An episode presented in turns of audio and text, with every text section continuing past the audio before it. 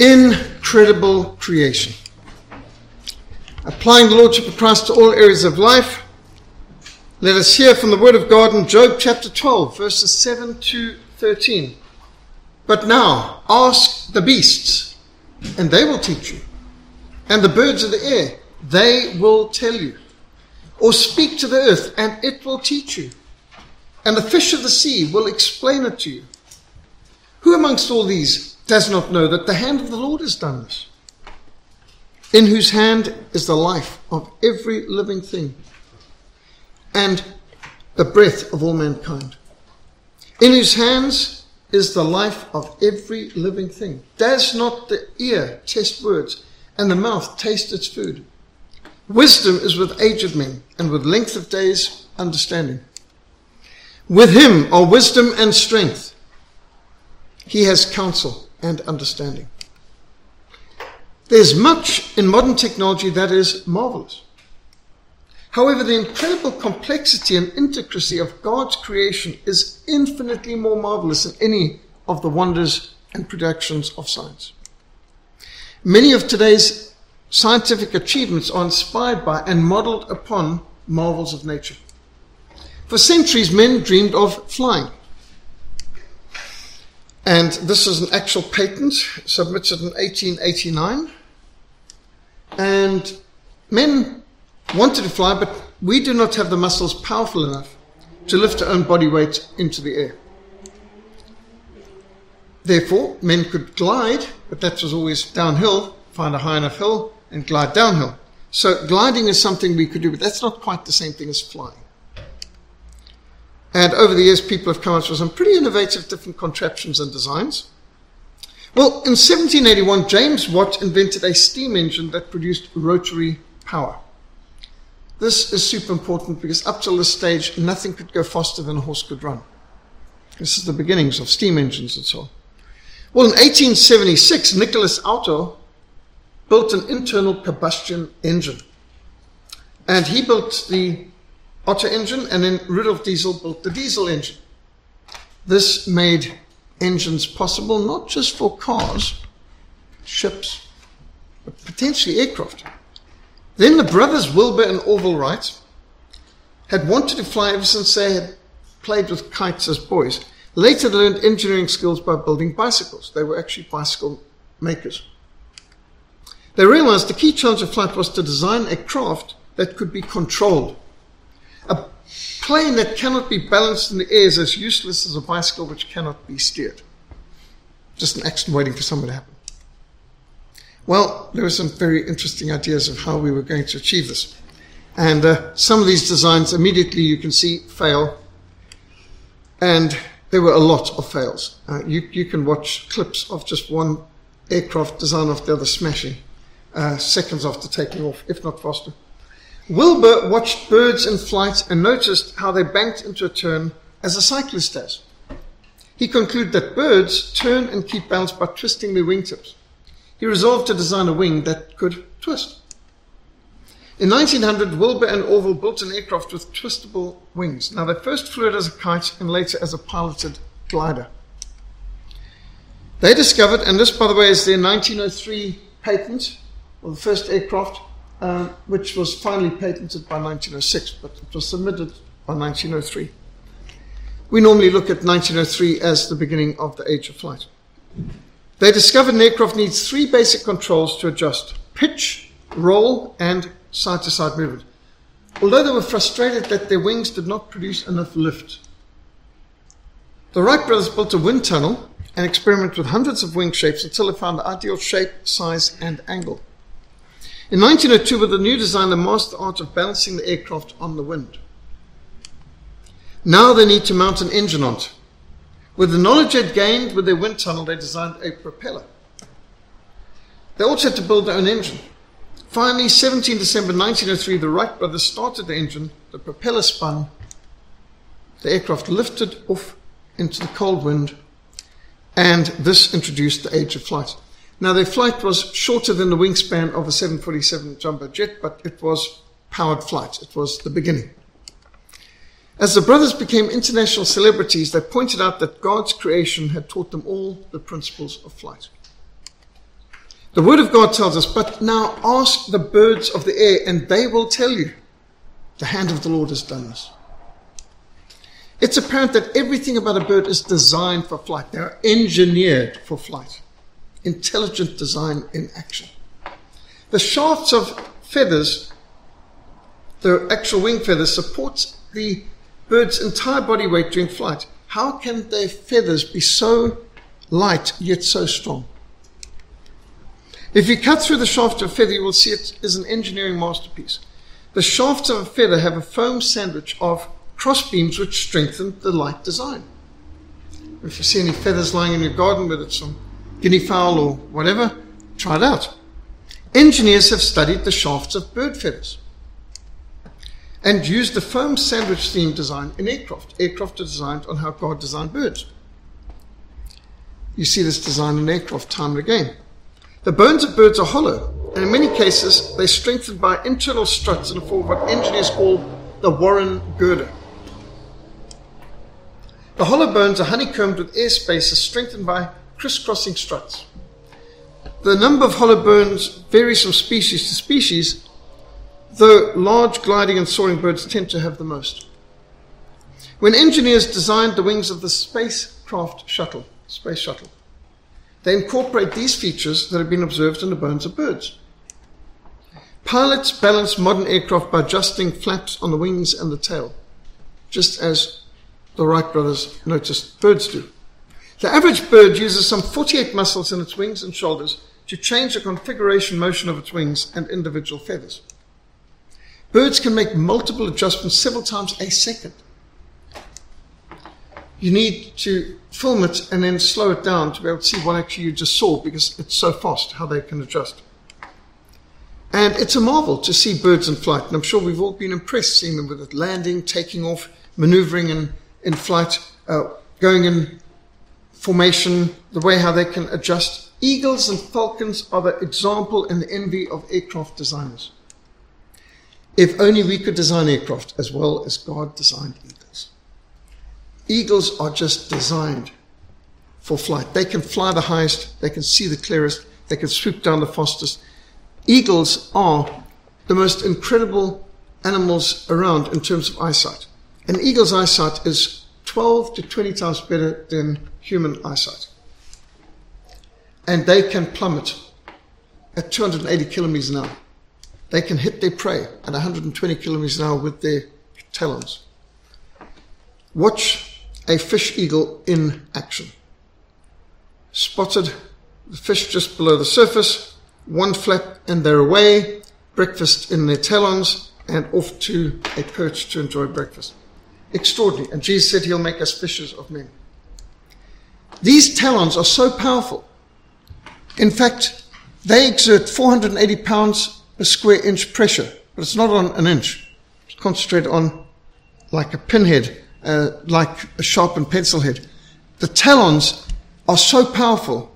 You know, if they give you a glove in these eagle encounter places, so you have the eagle there, that's just to make you feel better to avoid scratching. If they want to crush your arm, they could crush your arm. There's nothing you could do to stop it. They could crush the bone. They've got that kind of power. They can crack skulls. I mean, that's how powerful eagles' talons are.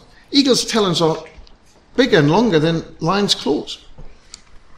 They're called raptors because they kill with their talons. The beak is just there for eating. They don't kill with the beaks. The beak's there for tearing off the flesh and so on. The talons are what they kill with. And it might make us feel good to have that leather glove, but you know, really and truly, um, that's just for show. They can swoop in so fast. Pilots have seen eagles flying up at about their height at 15,000 feet and swoop down. It picks up some rodents on the ground. They could see that rodent from 15,000 feet up. Yes, in fact, you could put a newspaper, assuming an eagle could read, if you put a newspaper three football field lengths away, 300 meters away, they could read the newsprint. That's how good the eyesight is. And by the way, eagles mate for life. They're inflexibly loyal to their marriage partner. Very doting parents. Now, flight, especially takeoff, consumes a lot of energy. So birds need a powerful, fast burning engine. A bird's heart beats faster than that of a similar sized mammal. And it's usually larger and more powerful in the heart of a similar sized mammal. You take a hummingbird, their heart beats up to 1,260 times per minute. You know, we like 60 to 80 heartbeats a minute. Uh, they're 1,260 heartbeats a minute. But it's a little, little bird, and they've got to fly very, very, very fast, and they've got to hover and so on. And so these hummingbirds, you know, imagine hearts, I mean, that's a whole lot faster than anything we know. Also, the bird's lungs have a different one way flow design, which is more efficient than other mammals. The measure of an aircraft's efficiency is whether it can take off carrying sufficient fuel. And when a Boeing 747 jumbo jet takes off for a 10 hour flight, roughly a third of its weight is fuel. I was in a 747 taking off from Frankfurt, Germany back in 1987. As, as we took off, there was an explosion in one of the engines. The pilot came out with a cup of coffee, acting all very calm after all. You could see, you know, chatting to people, looked out the window, and you could see this engine was smoking. Went back and, well, it took us a couple of hours before we could land. One of our engines had gone. Uh, by the way, this, is, this was suspected to be sabotage on SAA plane. Nevertheless, we were delayed by a day. We had to wait in Frankfurt while they sent another 747 up and this plane got fixed. Nevertheless, they couldn't land in under an hour because they had to release huge amounts of fuel so they were light enough to land. And they had enough fuel for the 12, 13 hour flight to Johannesburg. So uh, literally they had to be flying around there dispersing fuel in the air until they could finally land because that's how much the weight on takeoff is so great they can't land with that same weight they just took off on. 747 jet's quite an amazing, amazing feat. Well, similarly, a migrating thrush may lose almost half its body weight during a 10 hour flight. And remember, it's, it's flapping its wings, it's beating its heart, its lungs doing all the work. It's very hard. the barn swallow is one of the wonders of God's creation. At 18 grams, they're one of the smallest migrating birds. The average barn swallow flies 12,000 kilometers every single year for 18 gram animal. It leaves Europe during August, September, autumn every year to spend its summer in the southern hemisphere. The barn swallow breeds in Europe but summers in South Africa. In fact, I've come across these uh, characters because when we've been at Jivanadi Mission in Tongaat, close to Canelands in, in Natal, very close to Durban, they've got wetlands and marshes there. And three million barn owls, uh, sorry, barn swallows fly from Germany every year and they summer in South Africa. And back three million just in that one area. So we've got these migrations between Germany and, and Natal. And these swallows, by the way, when they come in the area, you can sleep much easier they wipe out the mosquito population very fast. Uh, when we've been up at Langebaan, there's a whole lot of, I think there's storks that come in from Russia every year, about 80,000 of them. They move in uh, every year and back, and absolutely inflex- inflexible. Uh, they always come to the same place and so on. And they serve garden people by controlling insect populations like mosquitoes. Their migratory journey from KwaZulu-Natal, that's right down to where I was talking about Tongaat, um, and uh, Canelands up to Germany every year when migrating to fly an average of 400 kilometers a day. For an 18 gram little bird, that's pretty impressive. You know, just think. So, Cameron, what's the furthest you've cycled in a day? 120 k's. That's impressive by bicycle. Imagine flying 400 kilometers a day. Uh, you know, under your own steam. That, that's impressive. Approximately 3 million barn swallows migrate every year between Germany and South Africa. Now, when you look at the different birds migrating between Europe and Africa, it's, it's very, very impressive, and a lot of them come to South Africa.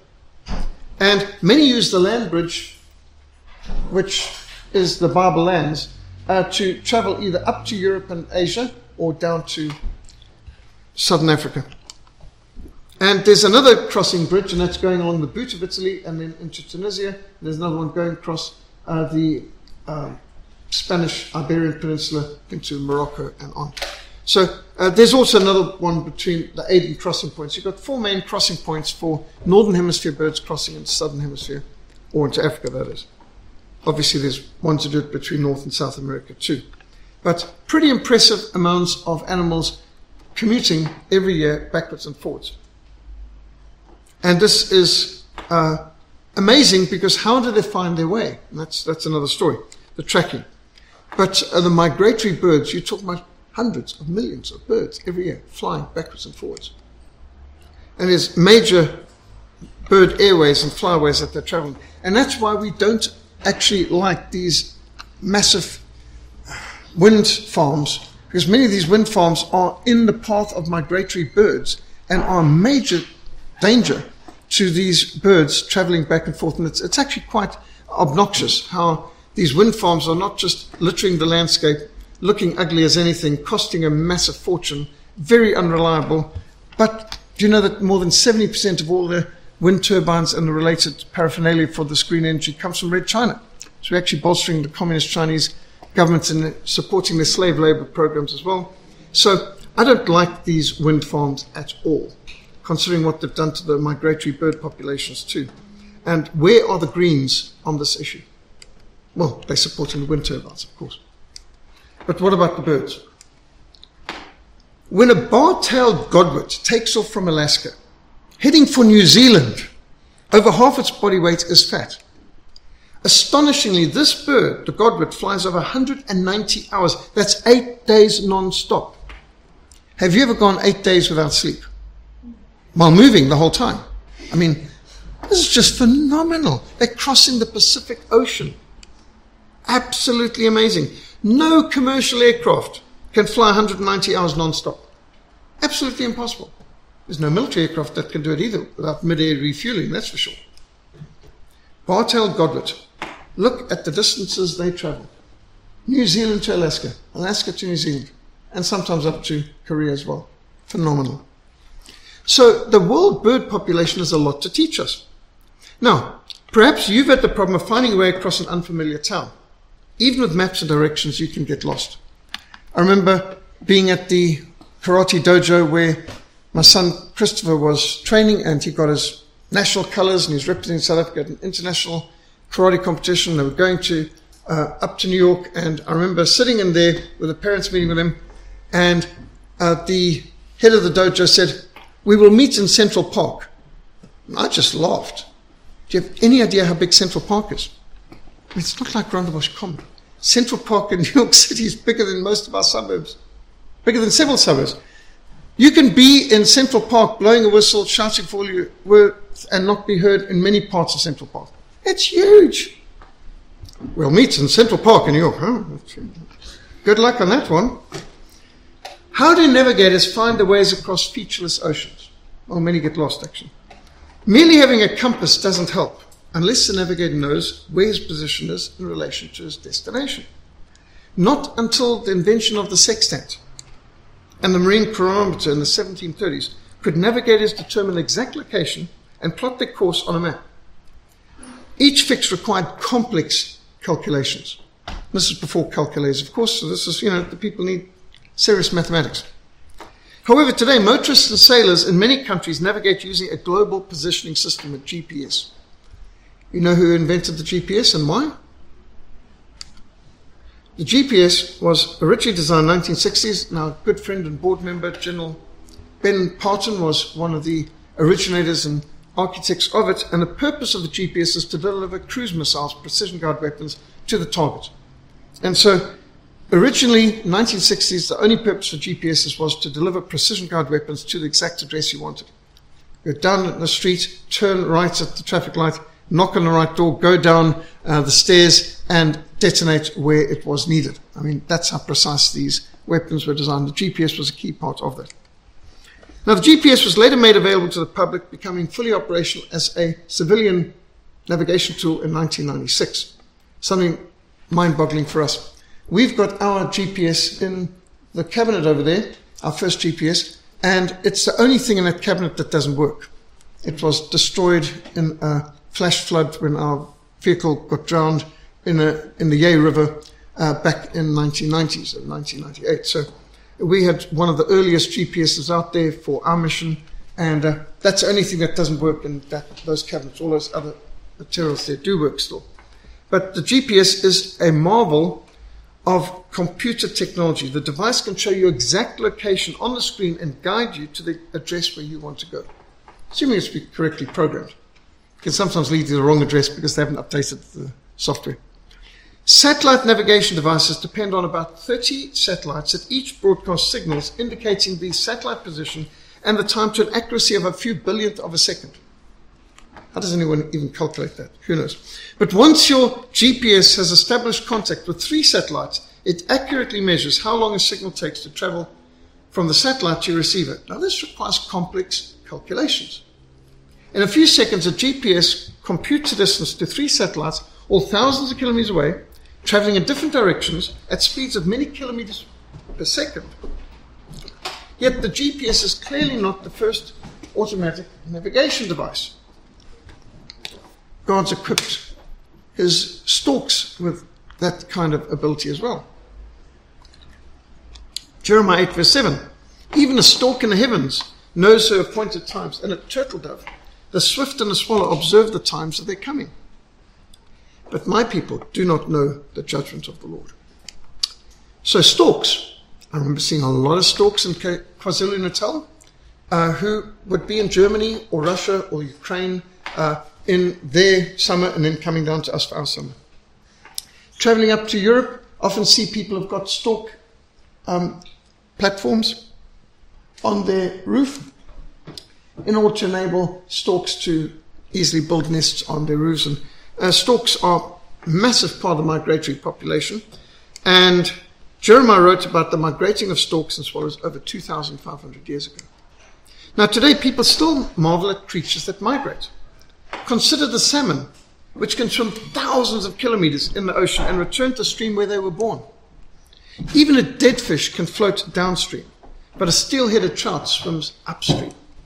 And I've seen them in upstate New York, stood there and watched a whole lot of people turning out, seeing these salmon jumping up waterfalls, jumping up waterfalls, falling back, falling back, but they keep going until they get up this waterfall. Now, some people have nicely built pools and steps around a waterfall to make it easier for the salmon to get up and down, but they are getting up and down. Make no mistake.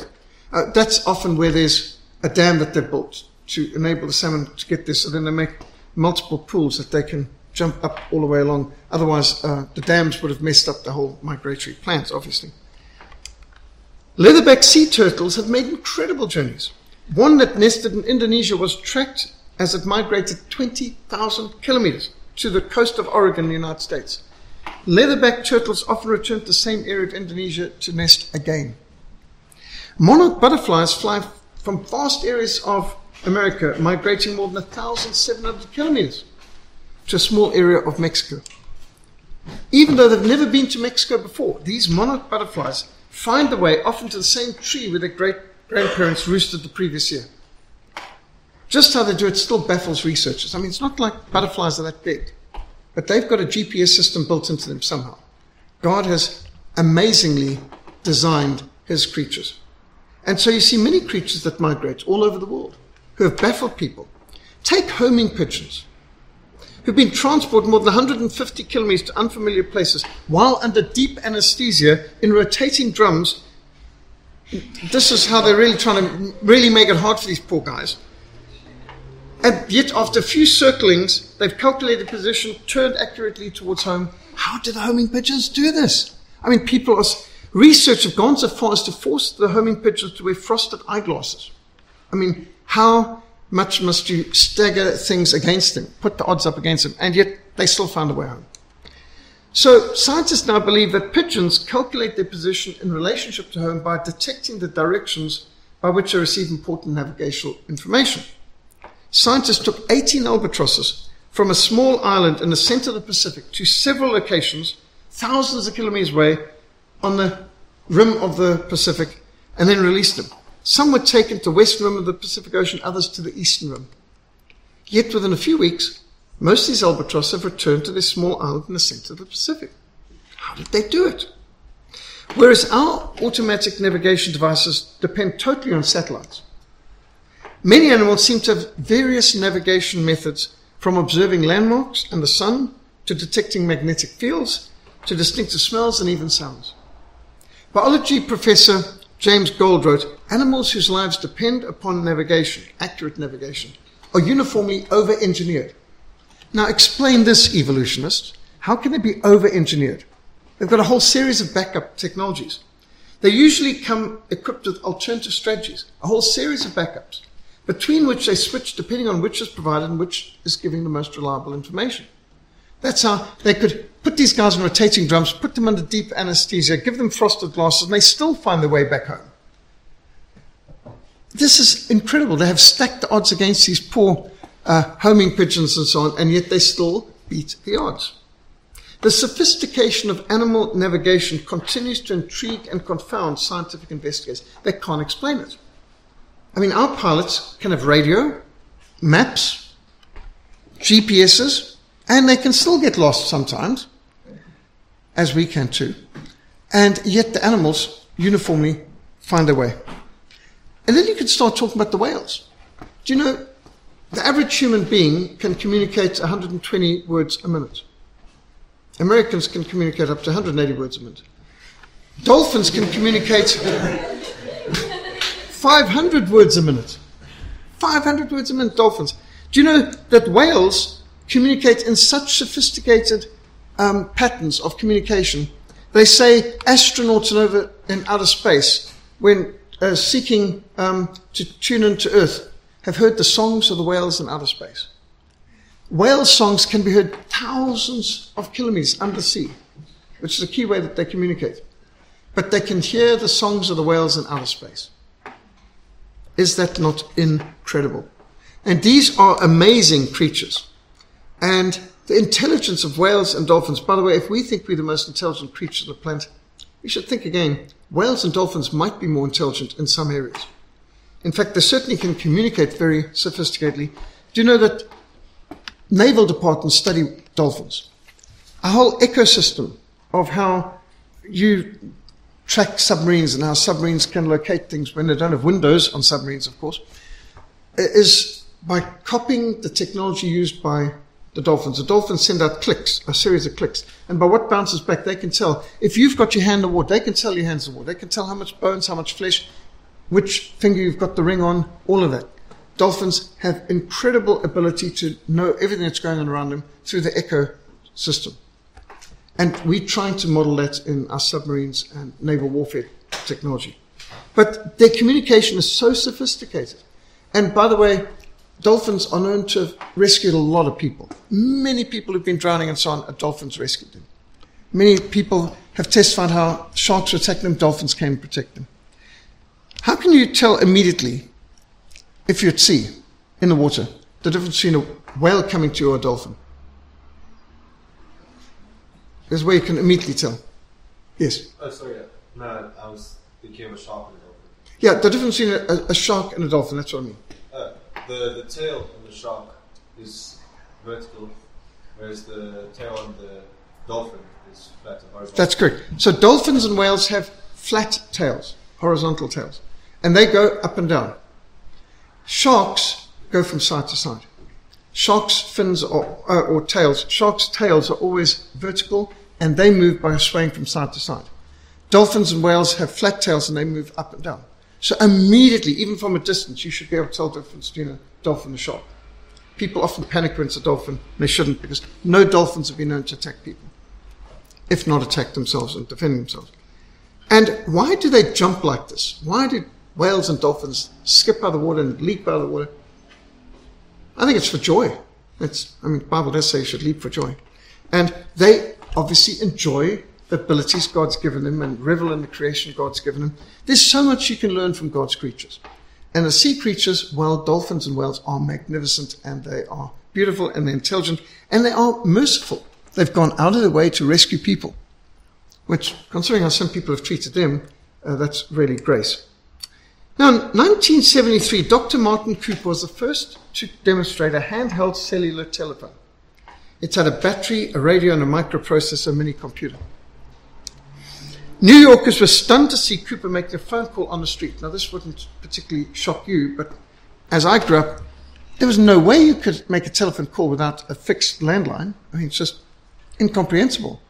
I remember my father playing a joke on a friend of his who was staying in our garden with the caravan, he walked out to the telephone unplugged and said, There's a phone call for you. And the man, hello, hello. And, you know, everyone's laughing. He goes, How on earth do you expect a telephone to work? It's not linked to uh, anything, uh, ha ha, you know, how stupid can you be to, and you know, well, I was early in the morning rubbing sleep out of my eye, uh, taking a telephone and thinking that there'd be someone on the other side, whereas obviously it's disconnected. Now, nobody's going to be caught by that today because we don't even think of landlines, we use cell phones, right? But this was the first. The invention was only made possible because of previous inventions. The invention of a reliable battery in 1800, the development of the telephone by Alexander Graham Bell, 1896, the invention of the radio, 1895, and the computer by 1946, I would argue a little earlier. The invention of a microprocessor in 1971, all of these made cell phones possible because cell phone needs all of that. But communication with sophisticated devices was not actually that new. Since the dawn of creation, a communication device which has often been taken for granted is the voice. Over half a billion, half of the billions of neurons in the motor cortex of your brain are involved in controlling your speech organs. To do just a minute, or to give a presentation, you need to be using billions of neurons. About 100 muscles operate the complex mechanism of your jaw, your throat, your lips, your tongue, your chest to enable you to speak. Muscles operate the complex mechanisms of your jaw, throat, lips, tongue, and chest to enable you to speak. Of course, the human voice would be of no benefit without the ear. The ear is also part of the same communication system. The ear converts sound into electrical impulses that the brain can process. Your brain analyzes sound so that you can recognize people by the timbre of their voice. Even at the end of a telephone, you can often recognize a person just by their voice. Your brain also measures how many millionth of a second one ear hears before the other and calculates precisely the direction and roughly from what distance the voice is coming from. You take this for granted, you don't even think about it. Your brain processes this naturally.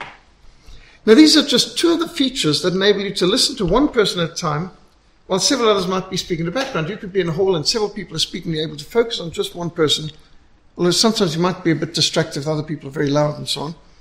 But sophisticated wireless communication with caller ID recognition is not new. It's first found in how God created us. So the marvels of our technology are based on the marvels of God's creation. Soon after men learned to broadcast sound, inventors wondered if they could also transmit, live pictures. To appreciate the challenge, consider how television works. First, the TV camera focuses on a scene, focuses the scene onto a target device that reads a picture. Instead of reading lines of letters on a page as you do in books, the television has lines of spots or pixels in the picture. It converts these pixels into an electronic video signal which can be transmitted to another place. A receiver then converts this electronic signal back into a live picture. John Logie Baird from Scotland has been credited as the inventor of television. How many people have heard of John Logie Baird? Well, we've got one person here. Good show.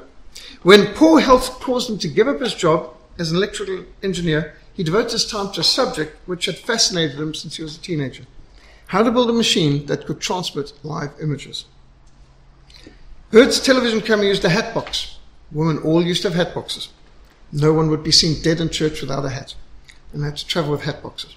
So there were lots of hat boxes around. He used the hat box perforated by 30 holes as a disc. As the disc spun, the holes scanned successful lines of pictures and allowed the light to fall onto a photoelectric cell. The cell produced a video signal that was transmitted to a receiver. In the receiver, the signal was amplified to illuminate a variable light behind a similar spinning disk that reproduced the picture. The challenge was how do I synchronize the disks? To support himself while working on the project, Baird raised funds by polishing shoes. Now forget about this government funding, grants and so on.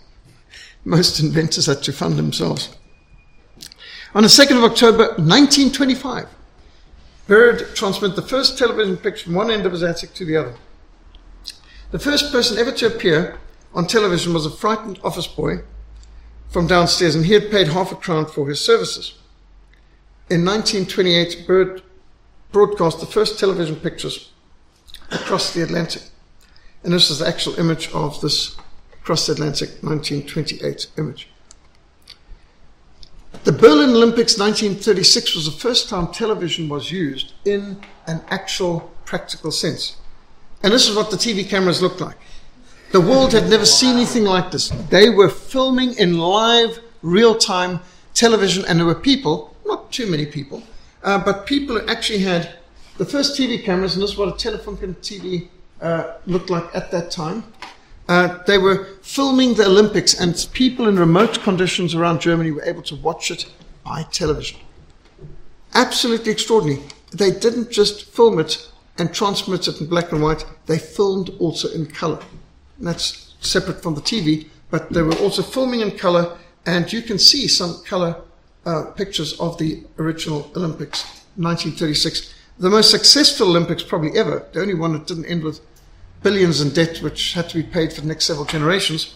Uh, and it was a very successful Olympics, phenomenal achievements. Uh, however, this wasn't the first time that live pictures were ever transmitted. Proverbs 20, verse 12 says, The hearing ear and the seeing eye, the Lord has made them both. Your eyes are like tiny television cameras. They convert images into electronic signals and they transmit these signals along the optic nerve to the back of your brain. Where the actual seeing takes place, the eye is a magnificent marvel in miniature. Just 24 millimeters in diameter, about seven and a half grams in weight, the eye is ingeniously engineered. For example, it has separate systems for dim and bright lighting. People on GCC night hikes will discover this. You actually have night sights, which you aren't aware of because it normally only activates after being 20 minutes in the dark. Most people don't wait that long before switching on a torch. But 30 minutes after entering a dark room, your eyes may become 10,000 times more sensitive to light. Because your eye has 100 times more light sensitive cells or pixels than most video cameras. A large portion of those cells are packed into a small spot, the center of the retina, called the fovea, which provides the sharpest vision. Electrical signals from light sensitive cells pass from one nerve cell to another towards the optic nerve. But the nerve cells do far more than just pass the signals on. They process the images. They enhance vital information. They suppress unneeded details. The visual cortex of your brain is a live, sophisticated video receiver. It sharpens images by enhancing edges. It compares signals from cells sensitive to primary colors so that you can distinguish literally between millions of shades of color. Well, theoretically. Of course, men can only tell about, what, six or seven colors women can tell about a hundred different colors. Uh, you know, but uh, there's apparently millions of shades of, of color if you are attuned to it. Your brain also compares the tiny dissimilarities between what your two eyes see so that you can perceive distance and depth. there's a slight distinction. So to get depth perception, two eyes enable you to do that. Consider how your eyes can recognize faces in a distant crowd and send electrical impulses to your brain. And then transform those signals into clear images. All pretty impressive. Consider how subtle details of the face are compared with ones in your memory so that you instantly recognize your friend in a crowd. Isn't that an awe inspiring process?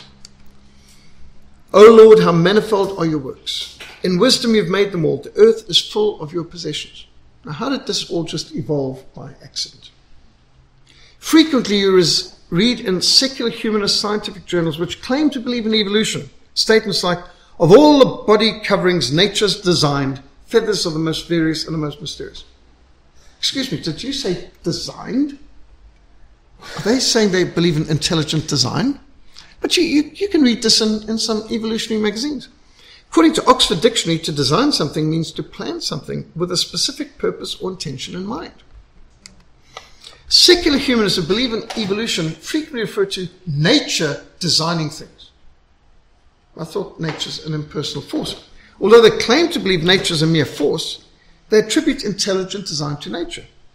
Can an impersonal force design things? What many evolutionists refer to as nature, we know to be creation. And the Creator does actually have a name. For I am not ashamed of the gospel of Christ, for it is the power of God to salvation for everyone who believes. For the wrath of God is revealed from heaven against all the ungodliness and unrighteousness of men who suppress the truth in unrighteousness, because what may be known of God is manifest in them, for God has made it known to them. For since the creation of the world, his invisible attributes are clearly seen, being understood by the things that they are made, even his eternal power and Godhead, so that they are without excuse. Romans 1 16 to 20. From nature, we learn that God's wisdom is superior to ours. If God can design things better than inventors can, does it not stand to reason he can advise us better than human counselors can? As Francis Bacon, the father of the scientific method, put it, there are two books laid before us to study to prevent us falling into error. The first is the volume of the Scriptures, the Word of God, which reveals the, word the will of God. And then there's a volume of the creatures, which expresses power. So, general revelation, nature, special revelation, the Bible. The great astronomer Johannes Kepler, the founder of celestial mechanics, described as a brilliant mathematician and astronomer, who contributed to the scientific revolution with his works on planetary orbits, laws of motion, the scientific method. Kepler's accomplishments formed the foundation of modern theoretical astronomy. Kepler viewed all science as man attempting to think God's thoughts after him. In fact, in a real sense, the real creative genius is God. All great artists recognize that what they're doing is discovering God's beauty and design in nature. All great scientists say they're discovering God's order and design in nature. God's the real ultimate artist, ultimate designer, the ultimate engineer. And we just have the privilege of thinking his thoughts after him. So Isaac Newton, the father of calculus and dynamics, was a scientific genius and a dedicated Christian. Newton formulated the theory of gravitation and the laws of motion. He made vital contributions to mathematics, astronomy, and physics. Newton maintained that two key sources of knowledge one is revealed in the Bible, and the other is revealed in nature. Newton believed that in order to truly know the Creator, you must study the natural order of things. Newton dedicated his life to know the Word of God, the Bible, and the works of God, creation. Samuel Morse was the man responsible for the development of the modern telegraph and the Morse code. One of the greatest innovations in the world of communication. You couldn't communicate faster or further than I could see or runner or a horse could run before this. But Samuel deeply absorbed his family's Calvinism, which he eventually applied to all his scientific work. And in 1844, Samuel Morse astonished the US Congress assembled in the Supreme Court chamber by sending words from Numbers 23:23, "What hath God wrought?" And this first intercity telegraph line in the world communicate the words of Scripture to inaugurate this great invention. Morse laid the foundations for the development of modern communications. Now, the designer of our organs for communication obviously wants to communicate with us. The one who designed the ear and the mouth, he obviously wants to communicate with us. If we find learning about inventors interesting, we will find learning about the creators far more interesting. Whether they acknowledge it or not, scientists have learned their design from the Creator God. God speaks to us through general revelation in creation, through special revelation in the Bible. When we study the works in the light of His Word, we come to understand the God of creation. God, who at various times and various ways spoke in times past to the fathers by the prophets, has, in these last days, spoken to us by His Son. What more could God say? All scriptures inspired of God and is useful, profitable for doctrine, for reproof, for correction, for instruction in righteousness, that the man of God may be complete, thoroughly equipped for every good work. This presentation we will upload onto our Frontline Mission SA.org website, both as an audio and as a video. Any questions, any comments on Incredible Creation? Cameron? Um, you know the part where you said dolphins jump for joy? Yes. Now, some dolphins called the spinner dolphins that actually communicate by jumping out of the water and doing backflips and spins like. I'm sure that can work too. Of course, like when seals do it, they're also, or porpoising, they're able to Yeah, I see. Travel faster through air than they can through water, but also I think they can see further and so on. So there's probably different reasons, but sometimes you just see them leaping for joy, it seems. Yeah. And what I found interesting in most of like the evolutionists and Marxism people, they know about God. It's not like they don't know it. They know about him. They just refuse to listen. Well said. Any other comments? Observations? Questions?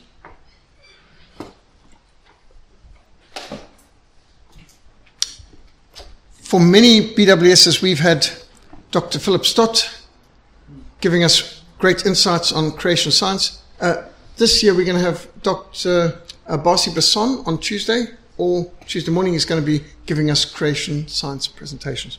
You were going to say, Judah. Do you think there would have been any like high-end technology before Noah's flood that got this destroyed? Yes, definitely. That is a consensus at the Creation Museum at the Ark Encounter.